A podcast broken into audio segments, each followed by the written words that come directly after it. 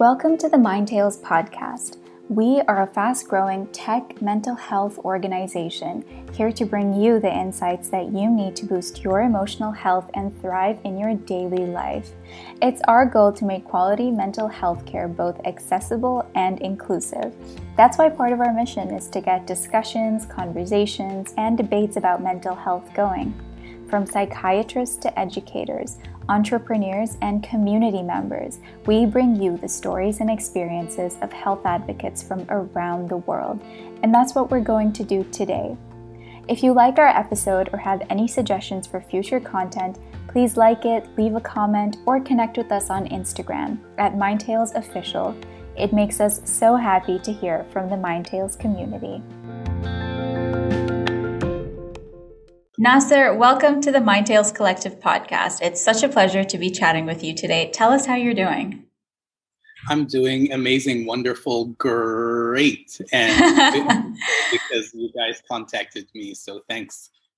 No, of course, of course. We for those of you meeting Naser for the first time, Naser is a certified hypnotherapist and life coach, and some of the many hats he's worn throughout his career also include neurolinguist, psychotherapist, laughter yogi, healer, and so much more. So, Naser, we'd love to hear more about your journey through psychiatry, your interest in psychology and mental health, and how you ventured into hypnotherapy. Tell us what drew you to these fields and what has your journey been like so far? Okay, so really it's been a journey of opportunity. Um, growing up through the traditional um, education system, I was set to be a doctor, specifically a pediatrician. And I had a role model for it. I had a grandfather um, who had passed. Well, my grandfather's younger brother, but you know our culture, my grandfather. Mm-hmm. Um, and I remember that um, he would always walk into the house during our weekly lunches every Friday, fashionably late, which in our family is not very acceptable, but for right. him it was okay. And he'd be fashionably late um, almost every time. And he would then spend another 10 to 15 minutes at the door with all the kids because he'd have one pocket filled with candy and the other one filled with Um, so besides being late already, he would have another excuse of the kids were at the door. You know, we were doing our thing, um, and uh, you know, the dream was to be a pediatrician, and um, I continued to pursue that dream um, until um, it was made clear to me that that's just not going to happen. So right. that's the short version of the story. Mm-hmm. So I moved on to psychology, and psychology was an opportunistic move. I had done some education, and I picked the course and place that would accredit the biggest number of papers from my university work. I chose psychology to remain within the health field, and mm-hmm. little did I know that it was a a, a, niche for me, something that I would turn out to be good in academically um, and practically, as it turns out, of course. But that's my own opinion of myself. So, mm-hmm. um, so I get my degree and I come back um, to my country, and um, I am uh, told that I'm a valuable commodity, a gem, so to speak, mm. uh, because of my sex, my language abilities, my age, and my apparent skill set and ability to to to to talk to professionals and at least have them convinced that I'm hireable. Um, it took a while. It took about eight months to to finally get the hiring process finished, and another year and a half before I had my license in my hand to practice mm. as a psychologist therapist, but um, the entry job was um, psychologist in a hospital, so a right. behavioral sciences pavilion or a psychiatric service. Mm-hmm. Um, when I first started, I was placed in a conundrum, one that many people are familiar with, a catch 22 of sorts. So I can't work with any patients until I've got my license and I cannot get my license until I get some experience, i.e., work with clients or, or mm-hmm. patients. So, um, when I realized that that was going to be a thing that's going to take a while to figure out, because nobody I was talking to was giving me full answers or solutions, um, I decided to spend my time researching different things within the field. And one of my readings led me into hypnosis, and the claim was um, get rid of a phobia in 20 minutes. And that stood in the face of everything I was taught um, about psychotherapy. So right. I was, my interest was piqued. Uh, one article turned into a whole, you know, YouTube, Google, Wikipedia you know the works kind of research yeah. and eventually led me to a book or a course that was in the form of a book or a practitioner's manual and um, several actually and then eventually that led to a trainer a physical trainer uh, who was available in dubai at the time um, Beryl Kumar. So I took my first training in hypnosis, the practicalities, you know, the ability to to do, to to have it done, and to see it in real life sort of mm-hmm. experiences. Mm-hmm. I took my um, my certificate that I had attained at the time. I went back to my workplace and I said, listen, I'm certified as a hypnotherapist, so send me any phobia clients you have. And they were kind enough to oblige um, yeah. because my license had still not um, shown up, let's say. Yeah. Um, and I did my first clientele that way. Um, while this was happening, so after I took my certificate, I didn't know it was possible for me to practice in the hospital. Um, I was trained that hypnosis is not a healthcare intervention. It was part of our training because um, in, in, the US, the only thing you can be sued for as a hypnotist is um, providing healthcare without a healthcare license. And oh. a hypnotist is not a healthcare practitioner, mm. right? Um, so it was one of those cool little ethical things that you learn, and you don't really realize um, how profound it could be, whether correct or incorrect. Mm, um, mm-hmm. but you know, it had sort of an effect, and the effect it had on me was I found um, a, another student of Beryl's, my trainer, um, who was running a business already, and, and she put the two of us together. And when we met, it was chemistry. I was going in to rent out an office space to have private consultations with private non-medical doctor uh, patients, uh, well, clients, I guess, yeah. Uh, and and work on people's problems. You know, as that sort of practice my hypnosis skill. Um, and what we walked out of that was a seven-year partnership in a business, which is now ChangeWorks yeah. um, consulting. And um, throughout through the company, Catherine Armstrong, the first laughter yoga leader I'd ever met, yeah. um, was also a Reiki practitioner and a friend of ours, and she had been doing some consultations through us. She just walked in one day and she's like, "Hey, I'm going to give a laughter yoga class." And naturally, I was like, "Laughter yoga what?" Mm-hmm. Um, so I took the class. It was a two day training to be certified as a laughter yoga leader. Okay. Um, and that uh, that um, launched me into you know my my life as a laughter yogi let's say. Yeah. Or put it. Very very cool. So hypnotherapy is fascinating and I, I i love hearing you speak about it. It's very interesting to me. So it takes a different approach with the mind when it comes to navigating someone's life's challenges or also just exploring and programming the human mind maybe so tell us more about your interest in hypnosis, in hypnosis and how you use these tools to support others. Okay. Um, so, so you put it well when you say it takes a different perspective on um, how to intervene on on the mind level. Um, but really, um, what I'd like to draw attention to is the fact that it puts a different perspective on what we understand problems are, their etiology, their causes, and our place in the whole interaction of getting better.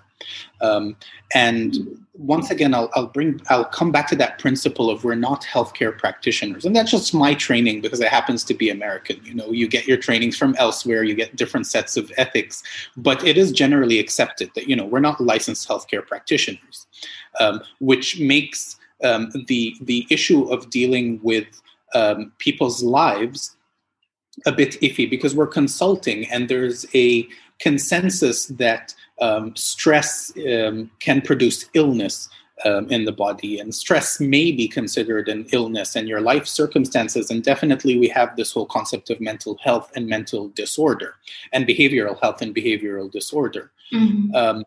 And by necessity of the training, by necessity of having to consider yourself not a doctor, not a prescribing official, not somebody who has something to swallow or some surgical intervention, um, and, and forcing considerations on the conversation. How is it that you can speak to someone and the influence is as such, whatever used to bother them doesn't bother them mm. anymore? Mm-hmm. And what are valid ways to measure that? Um, right. You know, that effect in, in a very vague world. So hypnosis is usually known as the art of being art, uh, artfully vague, vague, or the science of being artfully vague. Right. Um, or NLP can be considered that way, the science of being artfully vague. And the best way to to to sort of summarize everything that I'm trying to say is to say that we're not talking about mind control, we're talking about persuasion and influence. Mm. Um, and in the realm of persuasion and influence, um, hypnosis is a specific way to, to deal with the mind. And when I say the mind, I do mean the person right? Mm-hmm. And it draws back to the biopsychosocial model. Um, so part of us is biology, part of us is psychology, part of us is society. And it's a it's a three level hierarchy, something that's less than you and part of you, something that is you and only you, and then something that's more than you. Mm-hmm. And there's a couple of different ways to chop that pie up right? So, um, you know, um, uh, body, soul, spirit, for example, right, is another right. way to, to, to, do that. But, you know, the, the, common idea is there's something that's a part of you and less than you, not the whole you. And then there's the individual, and then there's something that's more than just the individual. That's mm-hmm. the way I like to explain it to people. And then you can put the labels as you like. So, mind and soul are really interchangeable words. In fact, psychology, psyche means soul, it does not mean mm-hmm. mind. Psyche translate to soul from Greek, I believe. Mm-hmm. If it's not Greek, it's Latin. But, anyways, Wikipedia will tell you, Google yeah. um, and uh, and so yes, so hypnosis is this different perspective on the whole subject, um, a different viewpoint. And one of the very different viewpoints we have is we don't necessarily, of course, different hypnotists have different backgrounds and different other things they know, right? So I'm a psychologist and a hypnotist, and there's psychiatrists yeah. who are and there's GPs, and then there's you know people from totally outside the medical realm and nothing yeah. to do, like engineers who are hypnotists as well, or stage practitioners, actors, whatever it may right. be. Um, and and one of the most important perspective shifts for me was to not consider minds broken. Um, there is no such thing as a broken mind. Um, what you have is a mind that works perfectly to consistently give you the same results that you've been getting, the ones that you're either satisfied with or, or dissatisfied with. Mm. And then the, idea, the, the issue becomes an issue of deprogramming programs that don't work for you and reprogramming or replacing with programming that is more likely to, you know, end up with the things that you want to, things that you're satisfied with. Right. So, you know, a different language. It's a different way of describing the work, um, which, you know, in a more clinical sense would be specify the problem, intervene, remove the toxicity, and replace with nutrients and medicine to make things work better. Mm. I, I love the way that you actually go about describing it because I think a lot of individuals who are perhaps being introduced to hypnotherapy or have a have these preconceptions about what hypnotherapy actually is and how it's stereotypically portrayed. So thank you for taking the time to actually walk us through a little bit about these changes in perspective. If you'll allow me to, I want to comment on the way hypnotherapy is usually speaks to the same point I was saying. Unfortunately, one of the worst things about hypnotherapy is how it's usually portrayed, which is yeah. that it is mind control. Yeah. Um, it is some form of coercion, manipulation, something that is not original, does not come from you, from within. And it, it, flies in the face of everything I was taught as a hypnotist and also as a psychologist. Because if there's anything we're going to instate as a principle when we're doing this work, we, the collective, the psychotherapists, the other therapists, the non therapists, and the people who care other people and try to talk to them um, about it um, or help them through it, is agency. There's the principle of mm. agents. And the idea is, I don't want anything for you, and my wants are irrelevant as the practitioner. It's what you want and what you're right. willing to do. most work we do as hypnosis or as therapists is the educational part and the education yeah. is all about agency and so when it comes to later on in your journey with changeworks which, for those who haven't heard about it, is an HR company that connects communities with hypnotists and wellness specialists to basically spread skill sets that can empower choice, agency, like Naser was saying, and also happiness.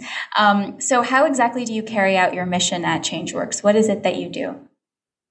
Right. So, so first of all, it's the connecting the people um, to the other people who have the expertise and the will right? Um, so the coaches and the life coaches and the wellness coaches and the yoga practitioners and the qigong practitioners and the reiki practitioners and you know we're pretty accepting. Anyone who uh, would like to do the work and is, is serious about it has something up their sleeve where we'll we'll give. You know, we'll we'll bring you to the. Um, and um, so that's one one one way in which um, ChangeWorks operates does. And then the other way is to bring the education through to the people. So we run the trainings and the workshops, and some of the workshops are simply introductory or they're just designed so that people kind of to raise awareness, raise capital, raise whatever it may be. But you know, they're not the education.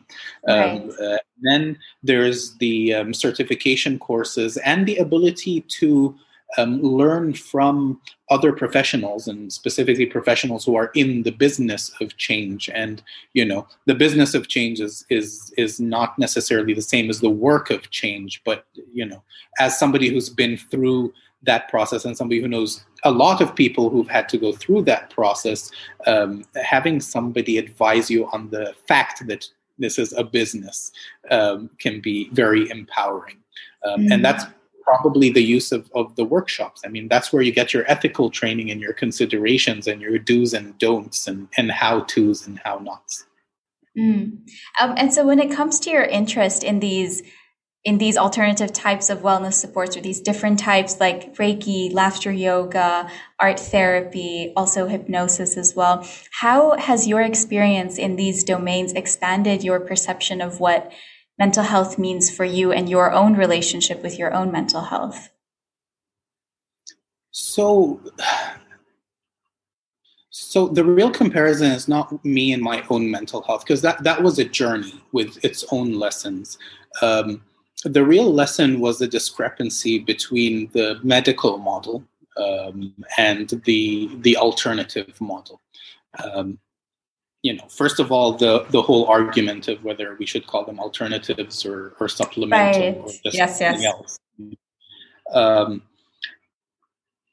each of these practices, and I don't, I can't believe I forgot to mention laughter yoga as part of our trainings. I also train and certify laughter yoga um, in the company.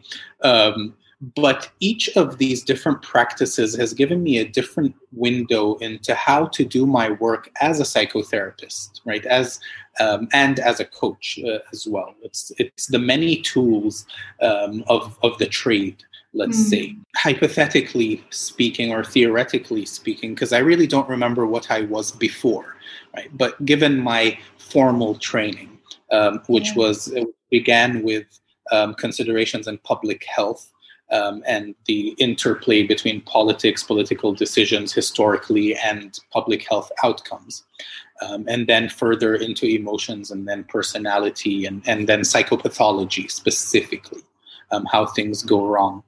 Um, there's the evolutionary sense and then there's the developmental sense. And then I got into the hospital and I started doing the work, and practically speaking, there's the biological sense getting out of the medical world, learning hypnosis first, the first aha moment was oh my God, I talked to this person who was suffering from phobias for X amount of years, and the phobias did this and that, and were legitimately phobias according to my psychological training. Right. And I talked them through a process, and they woke up, and on follow up, they came back, and phobia gone, disappeared.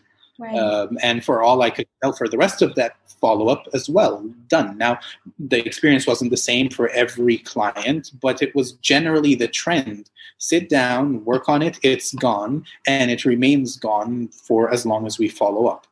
Yeah. Uh, and I'm talking about phobias specifically. And yeah. um, um, you know, so so it was against. I mean, the, the drugs don't work like that. The surgeries yeah. don't. So you know, none of the known interventions that may or may not work work like that. Um, of course, these days we have like EMDR um, as a researched um, um, technique that has its effects. We also have CBT in in the academic literature, sort of to support that there are things that work, but you know um, it shouldn't work like that. Twenty minutes um, of thinking about a specific thing should not delete yeah. a problem for twenty years. It, it, doesn't make medical sense. Yeah. Um, and and and certainly the the usual um, the usual objection would be, yeah, well, it's just going to relapse at some stage. Just wait. Maybe you're not following up mm. for long enough. Mm. Uh, and, and the answer I've developed finally was, well, if they ever come back again, I'm happy to give them another 20 minutes of my time. yeah. so, um, you know, I wasn't comfortable with energy practices beforehand, um, equivalent right. to not being comfortable with hypnosis, but with a little bit of my own culture you know kicking into it. It's like yeah. energy. What's that about you know? Um, and um, my experiences have helped me bridge my understandings of noticing what works and detaching myself from the language that the practitioners themselves use. Because really in the end of the day first i want to figure out is it worth my time or not? And then if it is I can give it the explanations that that work for me. Uh, but laughter yoga just brought this whole new platform out, which is a social intervention that is not based on logic and understanding yeah. and process. It's a it's a bottom up process of of of laughter, um, which is distinctly different from comedy, stand up comedy, watching mm. something, saying something funny um, where the top down process would be I, somebody would have to say it or something would have to happen. I would have to absorb that, understand it, think that it is funny, right. and then and then laugh. Yeah. Um, but laughter yoga has taught me that if you start with the body, um, then then the mind will catch on and fake laughter can turn into real laughter. And the power of fake laughter is in the social uh, ness of human beings, is, is mm. in the power of eye contact. If I make eye contact with you and I start laughing, it's very likely to make you laugh. And, and mm. if you think mm. that's ridiculous, a smile will make you smile, mm-hmm. and a laugh will make you laugh. It goes back to mirror neurons and this whole yeah. evolution of empathy that we have. And it's all based in the secret that your body cannot differentiate between real laughter and fake laughter. It's been so great hearing your insights, Naser. So before you go, um, can you wrap up our conversation by telling us your top three mental health tips and how you keep your self care in check? Ooh, top three mental health tips. One, watch how you think. And in order to do that, you're going to need to watch what do you think, but understand that thinking is a voluntary process. And that's the one that I'm talking about. I'm not talking about that involuntary part, right? So, once again, agency is prime. Um, and take the time to think properly. Mm. Um, and so you said very quickly so here's how i will summarize it think good feel good think bad feel bad and also think good, do good, think bad, do bad. So when you're thinking about mm. doing your next exam, or when you're thinking about studying for it, or when you're thinking about cooking, or when you're thinking about getting into a, a business or whatnot, sure, it's smart to think of all the risks and go through that fantasy in your mind of losing everything and dying, etc. Um, but also remember that is a false chain of thought, and the positive version is equivalently false, and you should think of it in an equivalently ridiculous amount of positivity. So imagine it working out and working out better than you could imagine with extra surprises, right? If you can die out of chlamydia and and depression just because you decided to eat an M&Ms today, then that same M&M could also possibly give you everlasting happiness and three palaces and a Maserati. okay. So um, watch what you think and take the time to think um, correctly, positively. and and really what it means is positively and that's because your negative automatic thoughts those are the involuntary ones they're ridiculous. They're filled with bias and they have nothing to do with logic and they're not based on reality and neither should your positive thinking to face it. Right? Oh i love that um, second health tip is going to be laugh and laugh often Mm-hmm. Um, and um, you know that's just some shameless advertising. Come and uh, learn some laughter yoga from me, and I'll teach you how to do it. About a minute of doing it every day will change your mood. It's it's training a muscle, and that muscle is a muscle of self-esteem, self-efficacy, and the knowledge and confidence that I can flip how I'm feeling in under a minute by going through a laughter exercise, for mm. example. Okay. And then, third, for your mental health, I'm going to say watch what you eat. And um, um, the idea is there's a lot of science that's building up medical grade science and experimentation and experts in the field that are calling attention to the fact that food can cause and can be used in the healing and treatment of mental illness or perhaps a better way to do it to say it is if you get smart about what you eat, you could be engaging in your mental wellness. Mm-hmm. And, and there are definitely outlined ways to do that. The only thing you have to do is figure it out and know what works for you and doesn't work for you. Yeah. Yeah, wow. I, I love all of these three tips. And tell us where our audience can keep up with Changeworks, can keep up with your thoughts or your reflections and, and your personal practice. So both I and Changeworks have um, separate accounts, um, okay. Instagram accounts and Facebook accounts. For Changeworks, is Changeworks AD or Changeworks Abu Dhabi, and that's mm-hmm. a dot com for it. And we should be easily findable on Google. I've spent a considerable amount of money making sure that works. Um, as for my personal page, once again, you can Google my name, Naser Al Riyami, and you should have access to all my social profiles from YouTube to Facebook to Instagram. But on Instagram, where I'm most active, um, I'm known as the Nasman, T H E N A S M A N underscore. Um, and the underscore was because I had to. Apparently, there's another one. Yeah, okay, perfect. So thank you so much, Naser, for taking the time to join us today to share more about your journey, um, your perspective, to walk us through a little bit more about what hypnosis looks like, laughter yoga. There's so much inside this conversation, and I know our audience is going to get a lot out of it. So thank you. Thank you for the opportunity, Raisa. It's been fantastic. Thanks for tuning in to the Mind Tales Collective.